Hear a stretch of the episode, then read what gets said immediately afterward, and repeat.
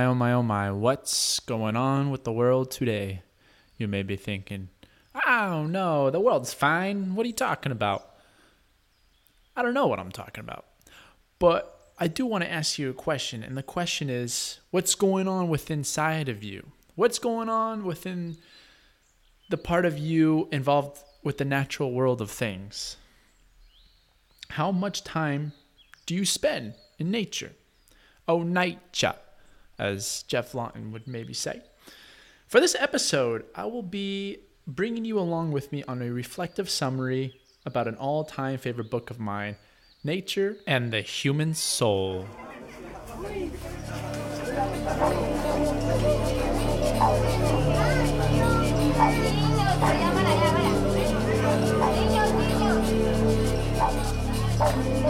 Bom dia, buenos dias, hello, hello, welcome to Eco Village Library. I'm Christopher Kinney. I am your host, and I am here to summarize for you great works that will help you become more resilient. This includes summarizing books, articles, you name it, into bits of education and reflection and so on. So, a little bit about myself. My background is within the field of civil engineering and sustainable development, of which a lot of my time has spent, been spent with small farming communities in the Americas. And no matter where I am, I always like to read and study as it relates to sustainable living and with what I'm doing as a profession. And a lot of times, though, I realized that, you know, I would soak in some really great information and later forget about it pretty quickly. then I stumbled upon a re- revelation once I looked into the matter of learning by teaching. is an extremely effective strategy to retain up to 90% of what you learn, according to a handful of studies that I've been looking into and so on. So then it dawned on me why don't I teach what I've been learning? So, with that being said, I don't have all the answers, but I do strive to. You know, the road to mastery demands a lifetime of learning and experience. And for me, at this point in my life, um, I think I'm in what the author of Nature and the Human Soul would say The Apprentice at the Wellspring. I couldn't think of any better book to start off with than the one that perhaps most impacted my life when I was graduating college in Los Angeles about six years ago. Um, you know, I picked up this book on just a casual trip over to the bookstore, and it was I was at a point in my life where I've spent the majority, you know, of my most vital energy following the curriculum of so-called formalized institutions and following their agenda. But my soul has already been craving for complementary knowledge to stretch my mind and soul. And then, you know, synchronicity has it that there was the title and the colors of the book glared at me and penetrated my soul so I walked over to it like a hyper focused zombie. As soon as I opened the book, my inner transformation was well underway. There was no turning back from there. Several months forward, I finished the book reading every page from front to back. So, what did I do? I bought a one way ticket to Latin America and to live with small farming communities. I only had about 300 bucks in my pocket, and I could tell you this I certainly got what I asked for. I was inspired by what the author referred to as rites of passage in order to grow into true mature adulthood, as he described it. So, haphazardly, I seeked out what I could. So, in the book, the author gets the ball rolling by laying out the environmental crises of our times um, are mainly due to a widespread failure of personal development.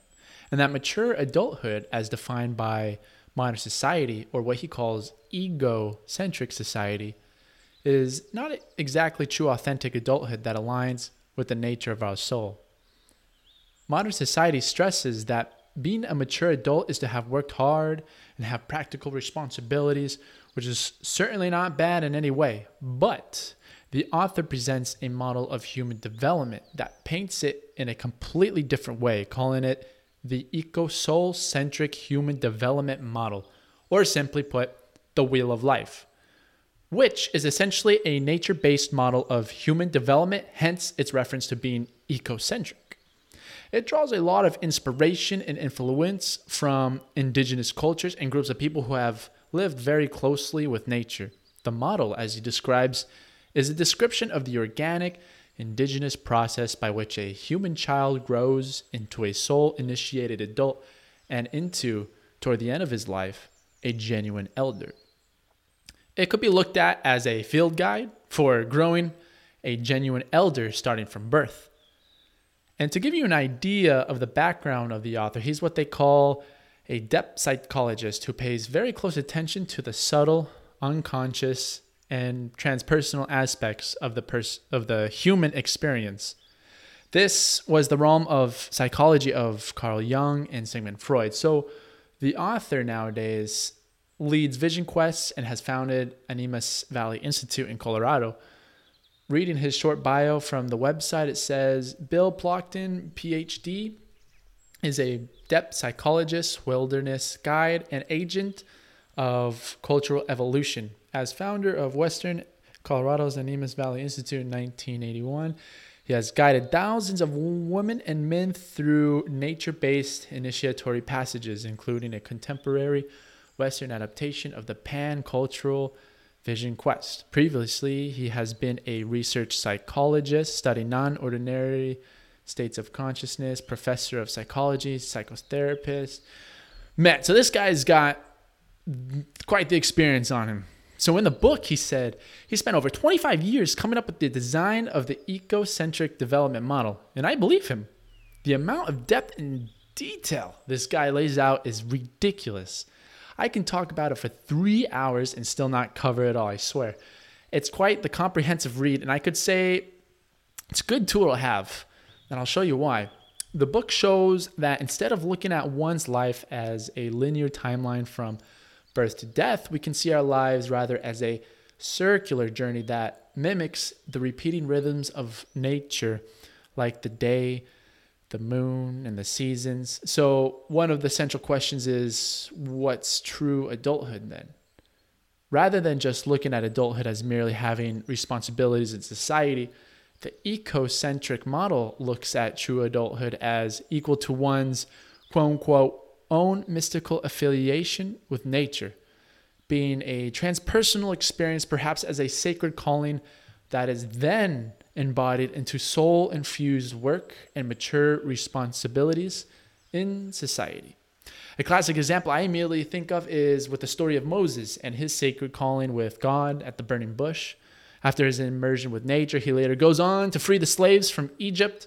Jesus also spent 40 days fasting in the desert, completely immersed in nature as he experienced his greatest calling.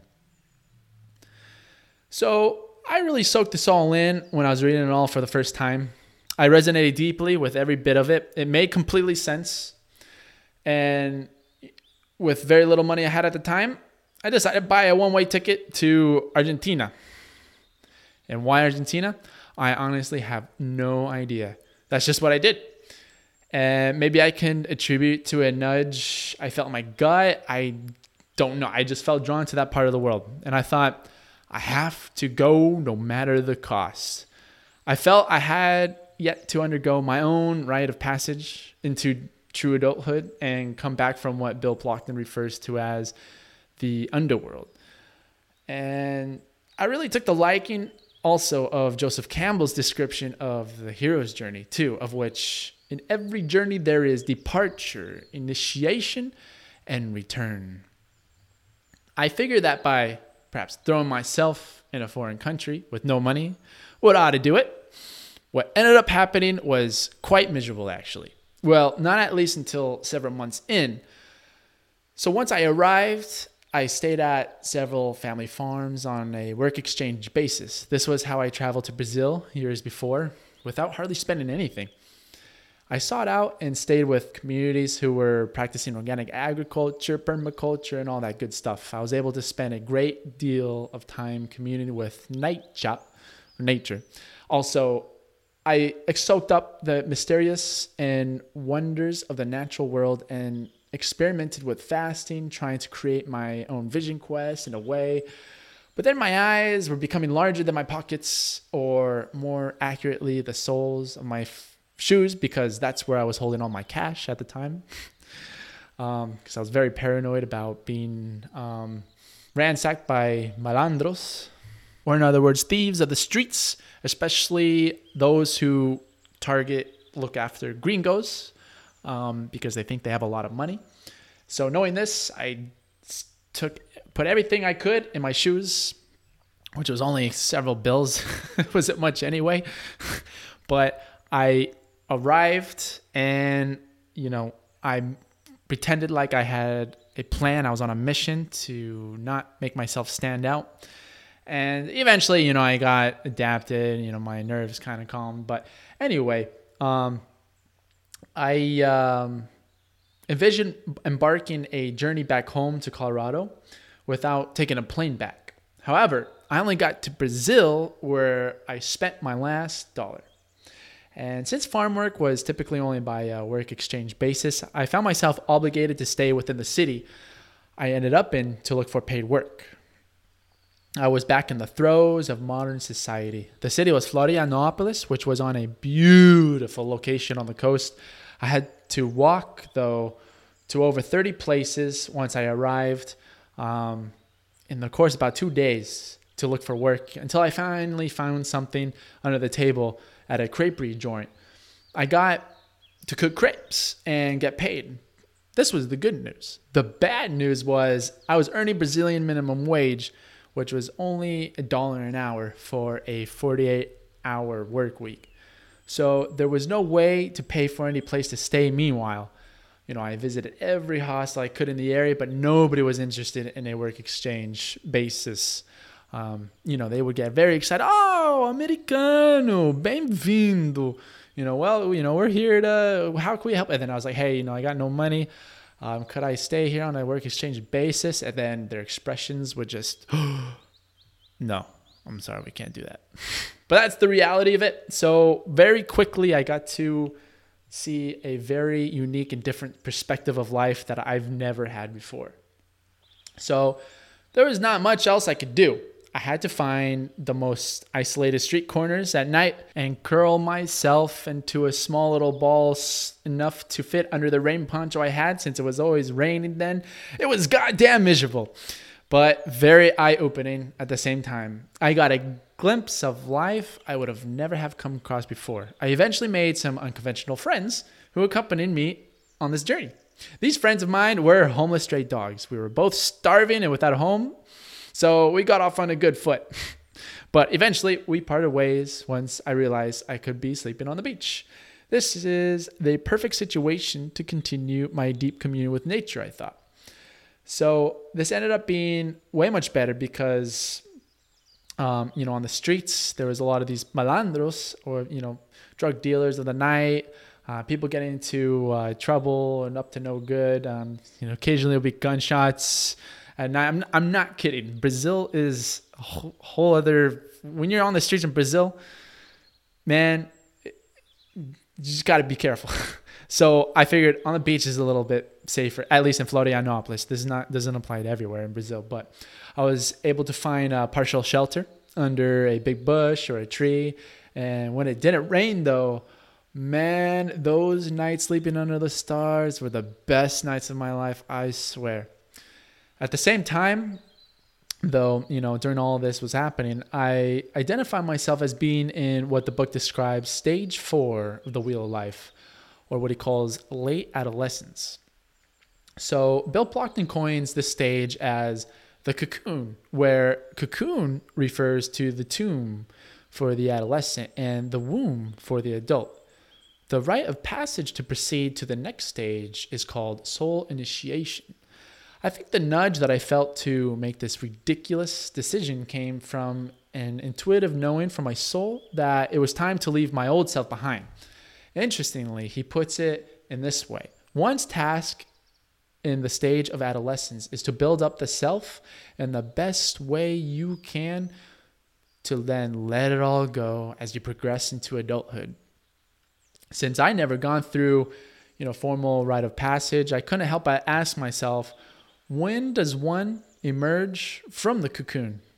The author says, during the cocoon stage, through one or several encounters with soul, the wanderer discovers something of the image or gift that is his to bring to the world or of the larger story that he's meant to live or of his ultimate place of belonging in the world. He understands this place ecocentrically.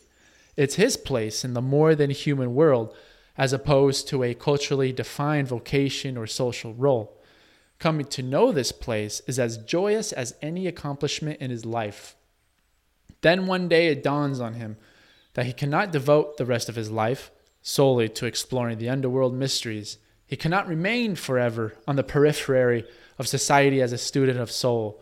He realizes with some shock and grief that the time is coming when he must gather what he has learned and has become in the cocoon, however inadequate this might feel, and fully return to his community. He must now contribute something of consequence to his people. His student wandering days are over. So I think this is a good time now to digest the beef of the sandwich and review the details of this wheel of life.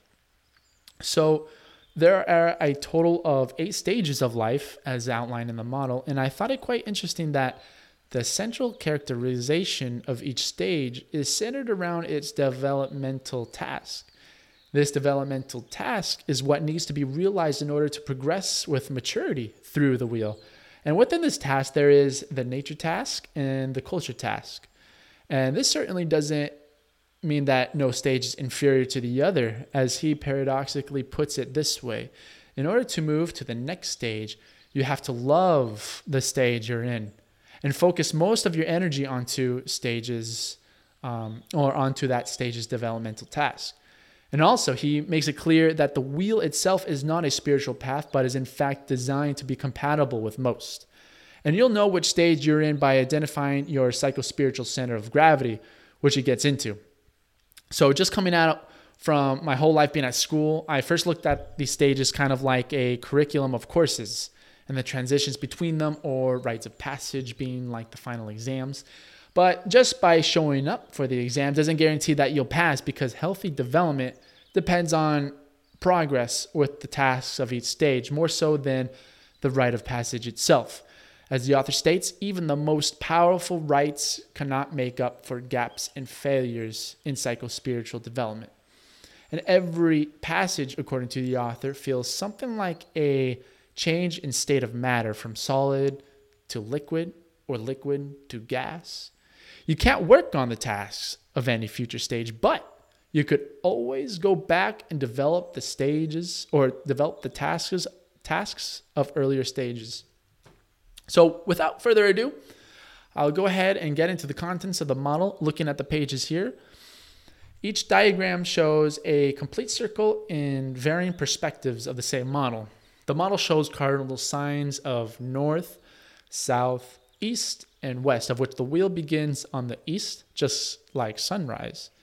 You begin at birth, then move clockwise towards childhood, then through puberty, adolescence, soul initiation, now on the opposite side at the west, adulthood, crowning on the north, elderhood, and finally death back on the east side. This picture of the wheel shows the four seasons of soul centric life childhood, adolescence, adulthood, and elderhood, separated by the five transitions. Another diagram of the model depicts the characteristic qualities of the cardinal directions of the wheel. The qualities for the east side are new light, birth, spring, beginnings, awakenings, enlightenment, spirit, humor, wisdom, extroversion, and ascent. Mind you, this is where the beginning and the end of the soul centric life occurs. The qualities for the south side are flowering, growth, summer, emotions, vulnerability, playfulness, spontaneity, delight, wonder, and healing. The qualities for the west side are oncoming darkness, endings, autumn, mystery, shadow, subconscious, dreams and visions, soul, self discovery, introspection, introversion, transition, and descent. And finally, the qualities for the north side are cold, dark, stillness, winter, hardship, knowledge, skill, fortitude, leadership, nurturing, teaching, and service. Now, here comes the grand enchilada. This is basically what 90% of the book is about about 400 pages of content if you're reading, or 23 hours if you're listening. The diagram I'm looking at now provides overview of the eight stages of eco soul centric human development. I'll breeze through the gist of each one, but the book, trust me, goes into incredible depth for every stage.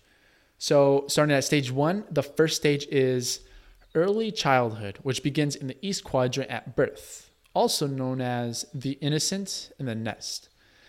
And I thought it quite brilliant of the author to name each stage with a natural and cultural archetype, thereby emphasizing the importance to grow in equal balance with nature and culture, instead of just one or the other. The uh, psychospiritual center of gravity for early childhood is spirit. The task, what he describes as ego formation and the care of innocence. And this stage is gift, or in other words, contribution to community, is luminous presence. Stage two is middle childhood or the explorer in the garden. The task for this stage is to discover the natural world and learning cultural ways. The gift or contribution of this stage is wonder and its psycho-spiritual center of gravity is family and nature. Stage three is early adolescence or the thespian in the oasis. This stage's task is to create a secure and authentic social self. This stage's contribution to community is fire, and its psycho-spiritual center of gravity is peer groups, sex, and society. Stage four is late adolescence or the wonder in the cocoon. The task for this stage is to leave home, or in other words, the adolescent identity, and explore the mysteries of life. This stage's gift is mystery and darkness, and its psycho-spiritual center of gravity is the underworld. Stage five is early adulthood or the apprentice at the wellspring. This stage's task is to learn delivery systems for embodying soul and culture. The gift of this stage is visionary action and inspiration. Center of gravity is cultural depths. Stage six is late adulthood or the artisan in the wild orchard. This stage's task is to manifest innovative delivery systems for soul work. The gift of this stage is seeds of cultural renaissance, and its center of gravity lies within giveaway as art form. Now, stage seven is early elderhood, or the master in the grove of elders. This stage's task is the caring for the soul of the more than human community. The gift of this stage is wholeness, and its center of gravity lies within the web of life. And finally, stage eight is late elderhood, or the sage in the mountain cave. Its task is rather a non task, which is tending the universe. The gift of this stage is grace, and its center of gravity is spirit or the cosmos. So you can see that the human life cycle is best understood as a story. The wheel tells a story in eight acts of becoming fully human. And it serves as a map for this. And this is how healthy human development could easily unfold with the help of a soul centric, life sustaining society which is quite different, unfortunately, from the prevailing one we're living in today. You know, so in order to properly mature, the nature task of each stage needs to be addressed and worked on. However, modern society has suppressed the nature tasks of most stages. Hence, we currently find ourselves in this incredibly interesting situation today of converging crises with ecological collapse as potentially being the most serious, since it's essentially our umbilical of survival to this planet. On top of that, we have decaying economies, ethnic and class conflict, and unending warfare, and blah, blah, so on. So, what's going on with us? Interestingly, the author states that modern society as a whole has gotten stuck modern society has gotten stuck in the stages of adolescence, and that a deeper understanding of adolescence is where our hope lies. What I really like about this book is that it emphasizes how our personal growth is strongly rooted in nature, and the lack thereof can be attributed to being the underlying cause of all these epidemic failures we're seeing right now. That true adulthood or psychological maturity has become an uncommon achievement, leaving genuine elderhood nearly non existent. Because as soon as enough people progress beyond adolescence, this funky consumer driven economy and egocentric lifestyle will essentially implode on itself.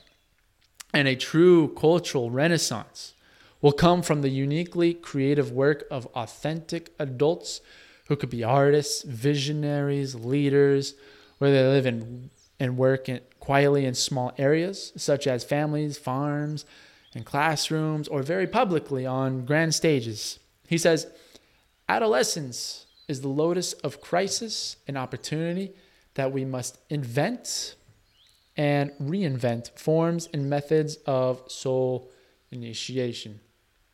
Interestingly, the word adolescence was not even used to refer to human development until 1900.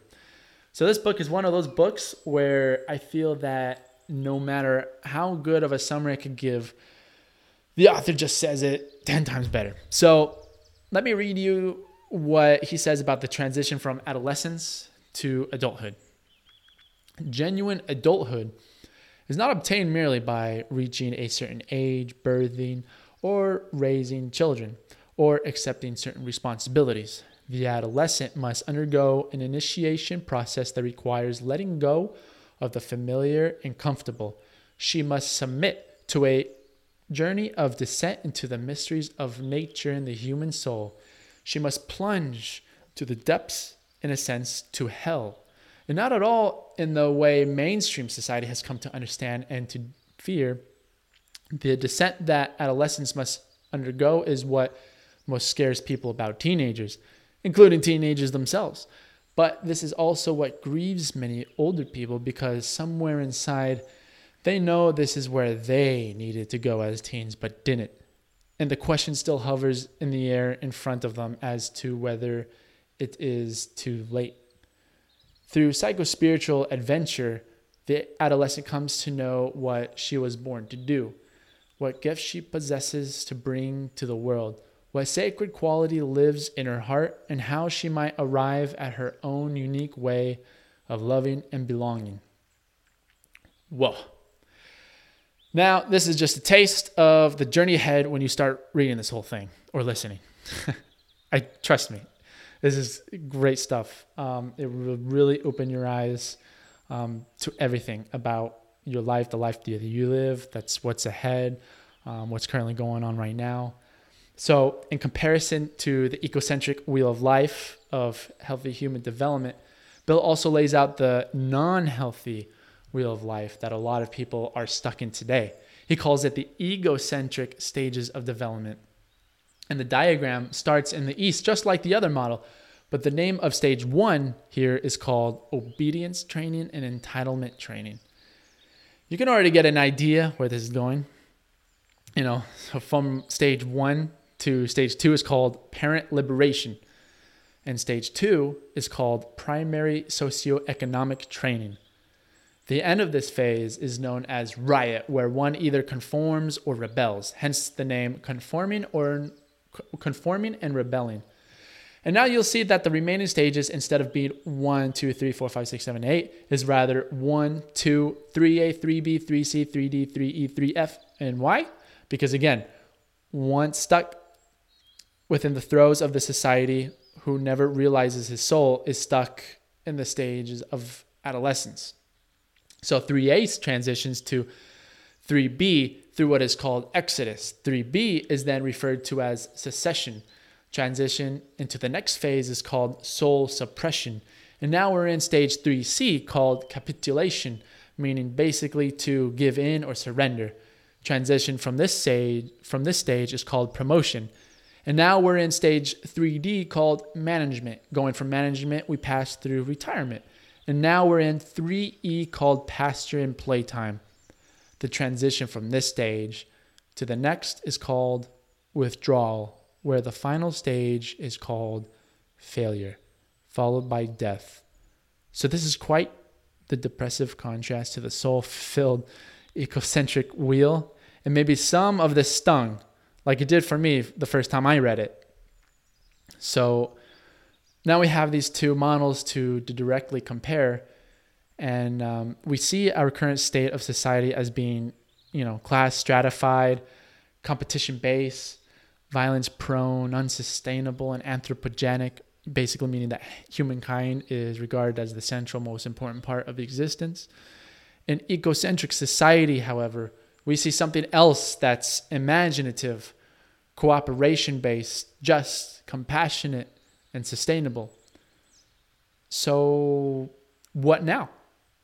It's very hard for both to exist since the enlivened soul and wild nature are deadly to industrial growth economies and vice versa.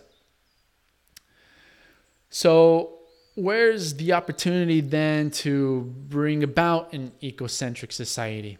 Well, we do know that now we're seeing collapse on all stages nowadays.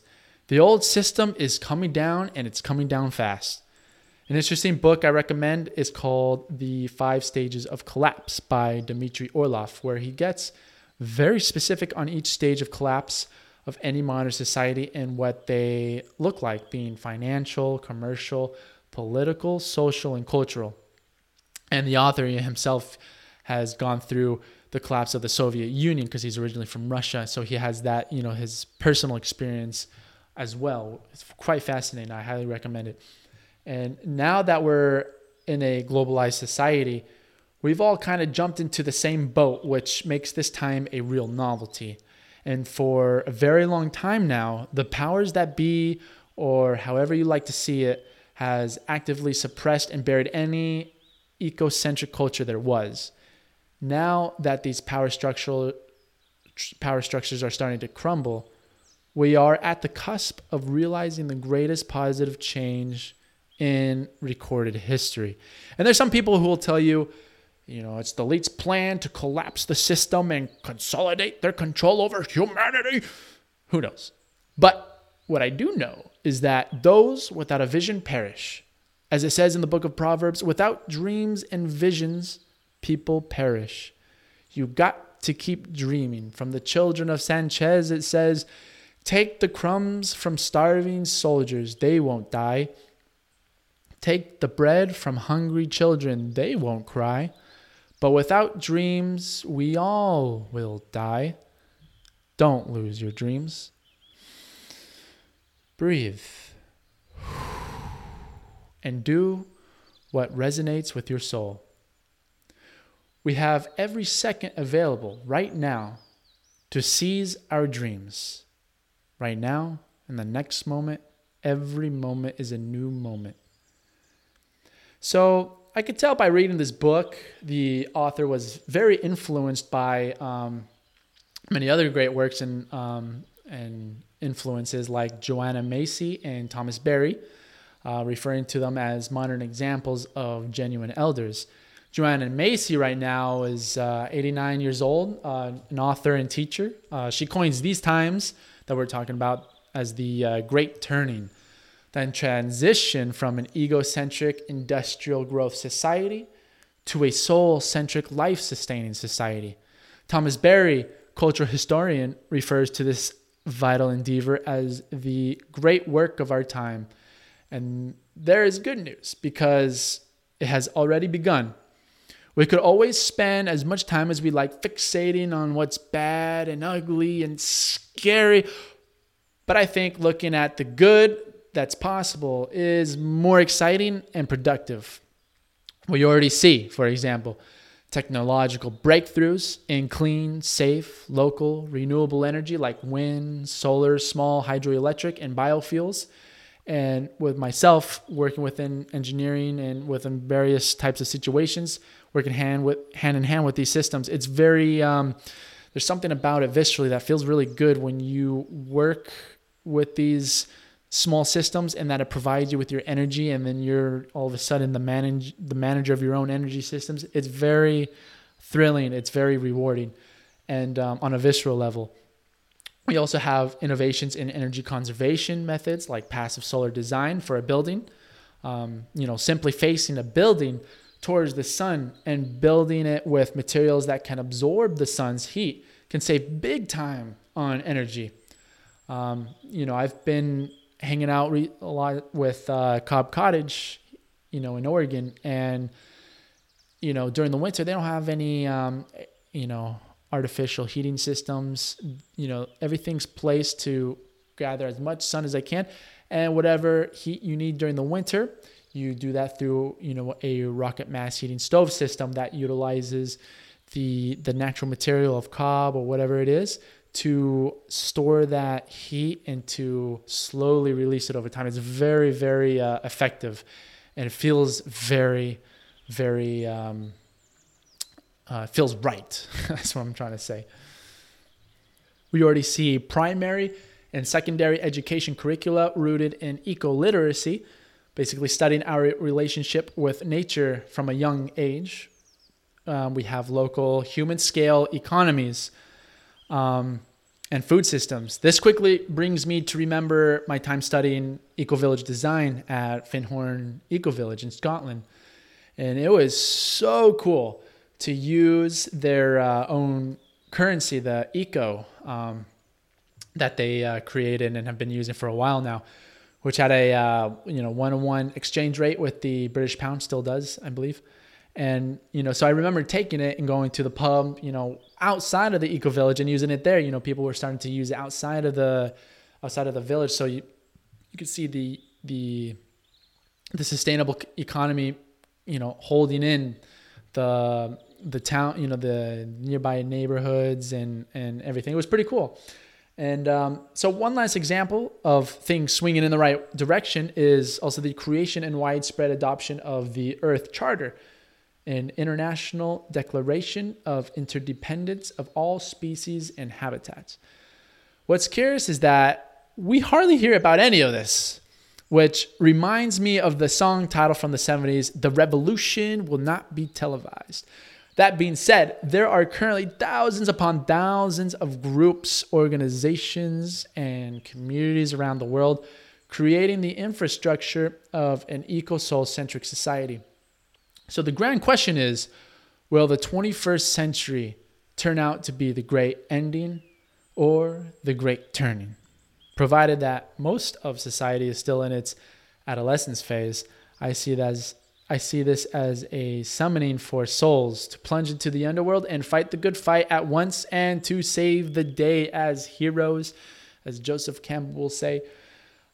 And so I'll choose to end this with uh, a poem by Drew Dellinger, also chosen by the author to start his book um, that we just summarized, Nature and the Human Soul.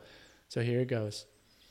It's 3:23 in the morning, and I'm awake because my great great grandchildren won't let me sleep. My great great grandchildren ask me in dreams, "What did you do while the planet was plundered?